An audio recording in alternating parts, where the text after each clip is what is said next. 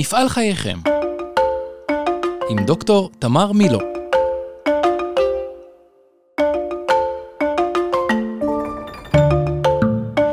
שלום וברוכים הבאים למפעל חייכם, הפודקאסט שלי, תמר מילו. בכל פרק אני אספר לכם על עסק משפחתי מעניין או על משהו הנובע מעבודתי עם משפחות בעלות עסקים. רוב התובנות שלי נמצאות בספר בעל אותו שם, מפעל חייכם, שיצא לאור בעברית בהוצאת מודן.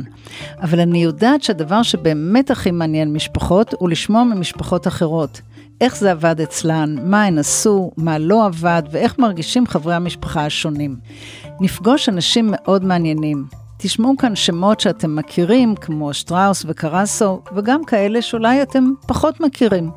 יהיו גם אנשי מקצוע שיאירו זוויות שונות בעסקים המשפחתיים. מדי פעם אשאיר זמן לעצמי ואספר לכם על תובנה שאליה הגעתי בעקבות המפגשים עם המשפחות והעבודה איתן. אז בואו נתחיל.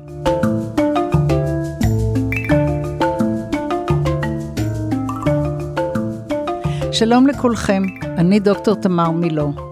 מזה למעלה מ-25 שנים אני מלווה משפחות בעלות עסקים בדילמות הקשורות בהמשכיות הבין-דורית שלהם.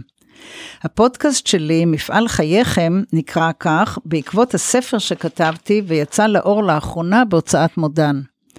הספר נקרא מפעל חייכם, לשמור על שגשוג ויחסים טובים בעסק המשפחתי. הוא מתבסס על עבודתי עם משפחות, וכולל מלבד הרבה סיפורים ואנקדוטות, את כל הכלים הנחוצים למשפחה, על מנת לשמור על שגשוג כלכלי והרמוניה משפחתית. כשכתבתי את הספר, היה ליבי נתון לדור ההמשך. רציתי להעצים אותם, לתת להם תקווה ומוטיבציה. עם זאת, הוא מעניין מאוד גם עבור הדור המבוגר, ויש בו פרק המוקדש במיוחד להורים בעסקים משפחתיים. אין לי ספק שכל מי שחי בתוך וליד עסק משפחתי יזדהה עם הקשיים, וישמח להכיר את הכלים והפתרונות. לפודקאסט מפעל חייכם יש חמישה פרקים, בהם נדבר על זוויות שונות של הנושא. הזווית האקדמית, המשפטית, זו של דור מייסדים וזו של בני דור ההמשך. היום אספר מעט על האני מאמין שלי בעבודה עם משפחות, ולקראת סוף הפרק אשוחח עם טל יהב, שעובדת איתי כבר שנים רבות. טל מתמחה בעבודה עם דור ההמשך בפורמטים שונים, באופן פרטני עם קבוצות אחים ובני דודים, וגם עם קבוצות של בני דור המשך ממשפחות שונות. מה שאנחנו קוראים לו פורום עמיתים, והוא כלי ייחודי ועוצמתי כאחד. בואו נתחיל מההתחלה, או כמעט מההתחלה. אחרי שנים רבות כיועצת ארגונית, נפתח בפניי עולם העסקים המשפחתיים. לא מהכיוון של עסק בו עובדים בני משפחה, אלא מהסתכלות רחבה יותר של בעלים, בני משפחה ודורות שונים. הצצתי ונפגעתי. למדתי שכל משפחה היא עולם וכל סיפור הוא מרתק. גיליתי שהליווי של המשפחות כולל בתוכו כלכלה, משפטים, פסיכולוגיה, ייעוץ ארגוני ועוד, בקיצור, הוא רב-תחומי ותמיד משתנה ומתחדש. מרבית העסקים שסביבנו שייכים למשפחות. אתם יודעים, על פי הסטטיסטיקה העולמית, בין 65 ל-80 אחוז מהעסקים. ולכל אחד המאפיינים הייחודיים שלו. למעשה, עם השנים הגעתי למסקנה שהדילמות של משפחות בעסקים הן אוניברסליות, ואילו הפתרונות הם ייחודיים וצריכים להיות תפורים לפי המידה לכל משפחה. כאן משפיע הסיפור המשפחתי, גודל המשפחה, גודל העסק, הפיזור הגיאוגרפי, הערכים והאמונות, ההרכב המשפחתי ועוד אין סוף גורמים.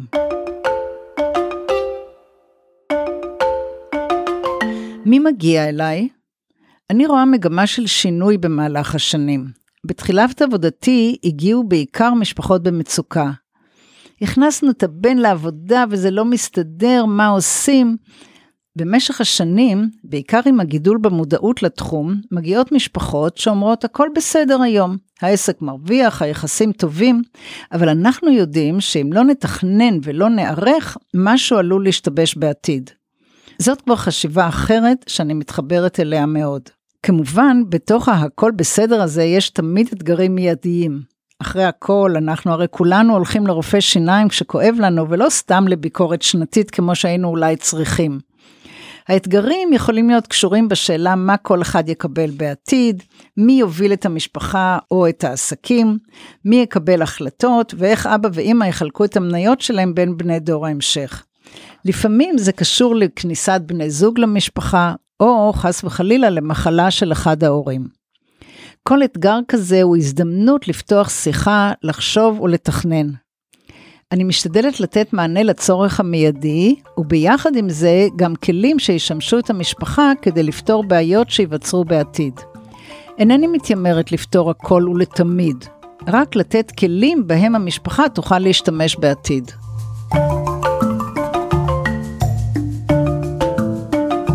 נמצאת איתי כאן טל יהב, שכבר 13 שנה עובדת איתי. טל, יש לה רקע קודם עשיר ומגוון, גם בתפקידי ניהול וגם כמאמנת של מנהלים ויועצת. וב-13 שנים האחרונות אנחנו עובדות ביחד והיא מתמחה בהכשרת דור המשך ובהכנת דור המשך גם לניהול וגם לבעלות. שלום טל, היי. אהלן. אה, אני מאוד שמחה שטל פה וחשוב לי שאנחנו נשמע אותה כי אני מאמינה שדור ההמשך הוא בעצם הקטר שמושך את כל הרכבת גם לפני שהוא קיבל לידיו את ההגה הפורמלי. לכן העבודה של טל עם בני דור ההמשך היא ממש קריטית. ואני אשמח שטל אולי תספרי לנו אה, מה את עושה עם דור ההמשך שמגיע לדורות. מה שאני עושה עם דור ההמשך מאוד תלוי אה, בסיפור שאיתו הם מגיעים. יש כאלה שמגיעים אה, אה, עם אה, דילמה, האם הם בכלל רוצים להיות בעסק, ואם הם רוצים להיות בעסק אז מאיזה סיבה, אה, ומה באמת הם יכולים לתרום שם, ואיך הם באמת יכולים להשפיע. אה, ומה מגוון הסיבות שהם שם ומה מהסיבות האלה באמת סיבות נכונות שיובילו למימוש שלהם ומה הם סיבות שהם נגיד נקרא להם סוג של רעש. אה, ש... במקרה... את רוצה לתת לי דוגמה של סיבות כאלה? אה, כן, לצערנו או אני אגיד שזה מאוד אוניברסלי לפגוש את הסיבות האלה, אבל זה יכול להיות uh, הרצון להיות קרובים לאבא. זה יכול להיות החשש uh, להיות, למצוא את עצמם מחוץ למשפחה, אם הם לא חלק מהעסק, כשהעסק הוא בעצם חלק כל כך משמעותי, מהותי מחיי היום יום של המשפחה. זה יכול להיות החשש uh, שלא להיות חלק מה... אה, מהירושה, מה, מהבעלות על העסק בעתיד. אה, ועוד, אה, שזה בעצם להיות... אומר לשבת שם כדי לקבל משהו בבוא היום. כן, זה גם יכול להיות uh, תחרותיות עם האחים, זה יכול להיות uh, קנאה באח uh, uh, המועדף. Uh, כביכול זה שנגיד אולי אבא בחר. את מזכירה לי את האחים האלה שעבדנו איתם, כשש... כולם רצו לעבוד, היו ארבעה אחים, כולם רצו לעבוד בעסק המשפחתי. אבל כששאלנו למה הם רוצים, הייתה לכל אחד סיבה אחרת. אחד רצה לעבוד שם כי זו הזדמנות להיות קרוב לאבא, ואחד רצה לעבוד שם כי הוא נורא תחרותי, אם כולם רוצים, הוא צריך לנצח. אחד רצה לעבוד שם בגלל ביטחון כלכלי, ואחד רצה לעבוד שם כי התחום מעניין אותו. אז תנחשו מי בסוף נשאר בעסק המשפחתי, מי שהתחום עניין אותו. ואחרים פתאום הבינו, כשהסיבות שלהם היו גלויות על השולחן, הם פתאום הבינו שזה לא הסיבות הנכונות בשביל להקדיש את כל חייהם למשהו מהסיבה הזאת, not good enough. ובאמת זה היה לפני הרבה מאוד שנים, ואולי אז קצת הופתענו, אבל היום אנחנו פשוט רואות את זה יותר ויותר, זה, זה חלק אה, כל כך משמעותי מהתהליך עם דור ההמשך, שהשלב באמת זה שלב מאוד, אה, משמע, מאוד מאוד חשוב, שהם יבינו מאיזה סיבות שהם ש, אה, הם שם, והכל בסדר, שיבחרו להיות שם גם מהסיבות כן. הלא נכונות, אבל לפחות שיבינו מאיזה סיבה הם שם. ואז איך הם עובדים עם זה, איך הם מתקדמים עם ה... עם הסיבות האלה ואיך הם באמת אה, מייצרים לעצמם חיים אה, מוצלחים וקריירה מוצלחת בתוך העסק. אה, ואחרי... אז דבר אחד שאת עושה איתם זה את מבררת עם כל אחד מהם לחוד, כל אחד שרוצה, אני מתארת לעצמי, מה הוא רוצה, למה הוא רוצה, איך הוא רוצה. נכון. ויש כאלה שצריך לעזור להם להתחבר מחדש לחלומות שאולי היו פעם שלא היו קשורים לעסק. לעזור להם לייצר איזושהי הפרדה בינם לבין העסק כדי שהם באמת יוכלו לשאול את עצמם באופן אישי אינדיבידואלי מה הם היו מייחלים לעצמם ומה מה אולי היה חלום פעם שהם היו ילדים והאם אפשר להתחבר לזה כי יכול להיות שזה יהיה משהו שהוא יהיה הרבה הרבה יותר מתאים להם לכישורים שלהם לחוזקות שלהם.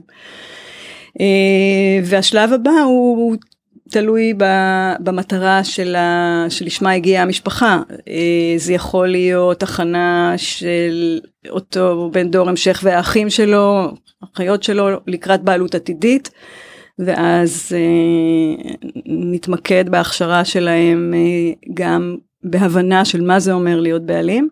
וגם בבנייה שלהם כצוות. זאת אומרת, מה זה אומר להיות בעלים ומה זה אומר להיות בעלים ביחד.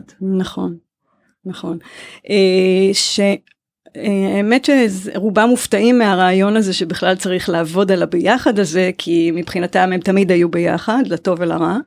אה, ואז אנחנו מייצרים את ההבחנה אה, בין להיות אחים ללהיות צוות שעובד ביחד. ומתמקדים בהבנת כל המחסומים שיש במעבר הזה, כי המעבר הזה דורש מהם אה, אה, להוריד את הכובע של המשפחה מהראש ולשים את הכובע העסקי או הענייני על הראש. כן, זה נורא מעניין כי אה, אנחנו רואים הרבה פעמים איך אחים מתייחסים אחד לשני לפי התוויות שנוצרו כשהם היו בני שלוש וארבע. אבל הם כבר לא בני שלוש וארבע, הם בני 20 או 30 או 40, ובעצם מה שטל עושה, אומר להם, בואו תפגשו את האחים שלכם כאנשים מבוגרים, לא לפי התווית שהייתה לו בגיל שלוש. נכון. בהתחלה זה מצחיק אותם הרבה פעמים, אה, ככה להיזכר, אני שולחת אותם לדבר עם ההורים, ככה מי הם היו שם בגיל אה, שלוש, ארבע, חמש, איך, אה, לאיזה מקום הם ככה נכנסו ו, ותפסו להם בתוך המשפחה, מה היה התפקיד האוטומטי הזה שהיה להם בתוך הדינמיקה, ואז הם נוכחים לעובדה שהם באמת ממשיכים להתייחס אחד לשני באופן הזה. זה צוות אחים שאני זוכרת שאחד מהאחים אה, אמר, טוב, אני, אה, ככה, זה עובד אצלנו ככה הדינמיקה. אבא מתעצבן, אמא אומרת לא, אחי הגדול נמנע, אחותי הקטנה חוששת, ואני פוסק. אז אה, ובאמת הם ראו ש... שככה הם מתנהגים. שככה הם מתנהגים גם כשהם שלושתם ביחד. אה, ואולי ו... אולי הגיע הזמן לבחון אופציות אחרות. נכון. ובעצם לתת מקום להרבה חלקים אחרים שיש בכל אחד ו... ויכולות שיש אצל כל אחד מהם שהם באמת בכלל לא מכירים ואין להם ביטוי בביחד האוטומטי. אה, ואחרי ההבנה הזאת גם, גם באמת ב, ביכולת לראות אחד את השני אה, ממקום חדש, ממקום בוגר. גם מתוך ההבנה שיש תחרות וקנאה בין אחים וככה זה, וזה לא הולך לשום מקום. אה, מהמקום הזה הם יכולים להתחיל לבנות לעצמם הבנות, הסכמות, דרכי פעולה, לתאם איך הם רוצים לעבוד ביחד, מה יהיו תהליכי העבודה שלהם, איך הם רוצים לדבר עם ההורים, איך הם בעצם יוצרים יחידה שהיא יחידה חדשה שלא הייתה קיימת לפני כן, שנקראת הדור שלנו, והדור שלנו שמקבל החלטות ומספר ומשתף את ההורים בהחלטות שאנחנו קיבלנו. שזה בעצם ישות חדשה, רובם לא מכירים את זה ונפעמים אל מול הרעיון שיש כזאת אופציה. והכוח שלו. והכוח שלו, ואחרי שהם ככה מפנימים את זה, את זה אז, אז הם מאוד מתלהבים, מאוד מאוד אוהבים את הדבר הזה, כי פתאום זה איזושהי חוויה של כוח וביטחון. אה, בעוד שרובם מגיעים אה, בתחילת התהליך עם חוויה של חוסר ודאות, אה, דאגה גדולה למה יהיה, תחושה של בדידות בתוך כל המערכת הזו, והחיבור אל האחים יוצר איזושהי תחושה שאני לא לבד ו... אנחנו פה יכולים להישען אחד על השני ו... ולבנות משהו ביחד. זה מאוד מעניין. אז מה עוד את עושה עם אה, בני דור המשך? אנחנו uh, גילינו במהלך השנים שכשאנחנו מפגישים בני דור המשך לצורך מפגשים שונים, הרצאות או כנסים. את מתכוונת ממשפחות שונות. ממשפחות שונות, יש איזשהו חיבור אינטואיטיבי אוטומטי ש, ש, ש, שקורה שם ו, אה, אינטימיות מאוד uh, מעניינת ומהירה שנוצרת שם ומתוך זה הבנו שהם צריכים איזושהי מסגרת שבתוכה הם יוכלו לדבר ולשתף אחד את השני. אז אני מנחה קבוצות כאלה שהן דנות בדילמות שמאוד מאוד אופייניות ושכיחות ואוניברסליות. כל פעם מתמקדים בנושא אחר ומה שהם נחשפים אליו שם זה שהם לא לבד בדבר הזה. שהם יכולים ללמוד המון מנקודת המבט והדרך התמודדות של האחרים. שהם פעם ראשונה שהם מקבלים משוב על עצמם ועל איך אולי הם יכולים לפרש את הדברים שלהם אחרת או את ההתנהגות של בני המשפחה אחרת. אה, הרבה משתפים שהם מחכים לפגישה כדי שהם יוכלו לשתף במשהו חשוב שקרה להם. זה ממש מעניין כי זה מעניין מש, משני כיוונים. כיוון אחד זה שאנחנו רואים שבסופו של דבר מה שהכי מעניין משפחות זה לשמוע על משפחות אחרות. מה שאנחנו מספרות זה הכל יפה וטוב אבל מה שהמשפחות האחרות מספרות זה באמת מעניין ואנחנו רואות את זה בהרצאות שלנו בכנסים בכל מיני מקומות. הדבר השני הוא שאני אה, נוכחתי לדעת ש... אה, חבר'ה צעירים שבאים ממשפחות בעלות עסקים בטוחים שהם היחידים שלוקחים המון אחריות על הכתפיים ועובדים נורא קשה. כי כל האחרים הם בטח בטלנים מפונקים אה, עם המון כסף ולא עושים כלום. ופתאום הם מגלים שלא יש המון אנשים כמוהם שעובדים נורא קשה, שלוקחים המון אחריות על הכתפיים, שמתבגרים, שכל דאגות העולם עליהם, וזה יוצר איזושהי קרבה ואיזושהי הרגשה של וואלה פה מבינים אותי, פה אני יכול לדבר. ממש. יש קבוצות שהולכות יחד אה, וזה נראה שהן הולכות יחד כמה שנים וזה נראה שהם חברים לחיים. אה, פוגשים אותם כבר ככה בחתונות אחד של השני ו, ושולחים את התמונות כל פעם של הילד הבא וכבר של הילד השני ושל הילד השלישי אז ממש עושים כברת אה, דרך ביחד וזה ממש מרגיש כמו איזה קבוצת קבוצת ביטחון איזה רשת ביטחון כזאת לעולם הכל כך מורכב של להיות דור המשך. ואני חושבת שזה עוד דוגמה איך אנחנו בעצם מנסות אה, לתת כלים למשפחות, שאחר כך ישתמשו בהם גם בלעדינו, כי אה, לפעמים יש איזה ציפייה שאנחנו נפתור את כל הבעיות, לא, אנחנו לא נפתור את כל הבעיות. תמיד יופיעו חדשות שלא חשבנו עליהן, שלא תכננו אותן, אבל אתה מקבל את הכלים איך לפתור אותם, ואחד הכלים הוא באמת שיש לך קבוצה של עמיתים שאתה יכול להרים אליהם טלפון, אתה יכול להתייעץ, אתה יכול לשמוע מה הם עשו, וזה עובד. כן, חשוב לציין שזה לא רק השיתוף וההקשבה אחד לשני, כל מפגש עוסק בנושא מסוים, זה יכול להיות אה, איך אני, מה יהיה סגנון ההובלה שלי ואיך אני אשפיע בתוך המשפחה, ו, או איך אני יכול להשפיע כשסגנון הניהול הוא כל כך שונה משלי, אה, אז, אז נושאים כאלה מקבלים גם כלים אה, שהם יכולים לאמץ, להתנסות, לחזור במפגש הבא ו- ולשתף מה עבד, מה לא עבד. Uh, הרבה כלים גם הם על מה קורה בעולם או כל מיני uh, uh, best practices שהם נפתחים לעובדה שיש uh, יש פתרונות, יש כלים, יש uh, uh, הרבה מאוד דרכים שאפשר להיעזר. אה, ומה שהם חווים זה לא משהו יוצא דופן אה, שבגלל שמשהו אולי סליחה דפוק במשפחה שלהם אלא בגלל שזאת הסיטואציה שנובעת מתוך אה, המערכת הזאת של עסק משפחתי. אם וזה... את כבר מדברת על נושאים שמדברים עליהם, אז אני ממש סקרנית לשאול אותך אם מדברים גם על הנושא של בני ובנות זוג. והסיבה שאני שואלת זה שאני פגשתי הרבה אה, ראשים של משפחות או ראשים של עסקים גדולים שאמרו לי, הילדים שלי נהדרים ומסתדרים אחד עם השני נהדר, רק הבני או בנות זוג האלה הם מכשפות והם מביאים את כל הצרות. אני בטוחה שזה לא בדיוק כך, אבל נורא מסקרן אותי לדעת אם מדברים על הנושא הזה. אני אומר שזה הנושא ש...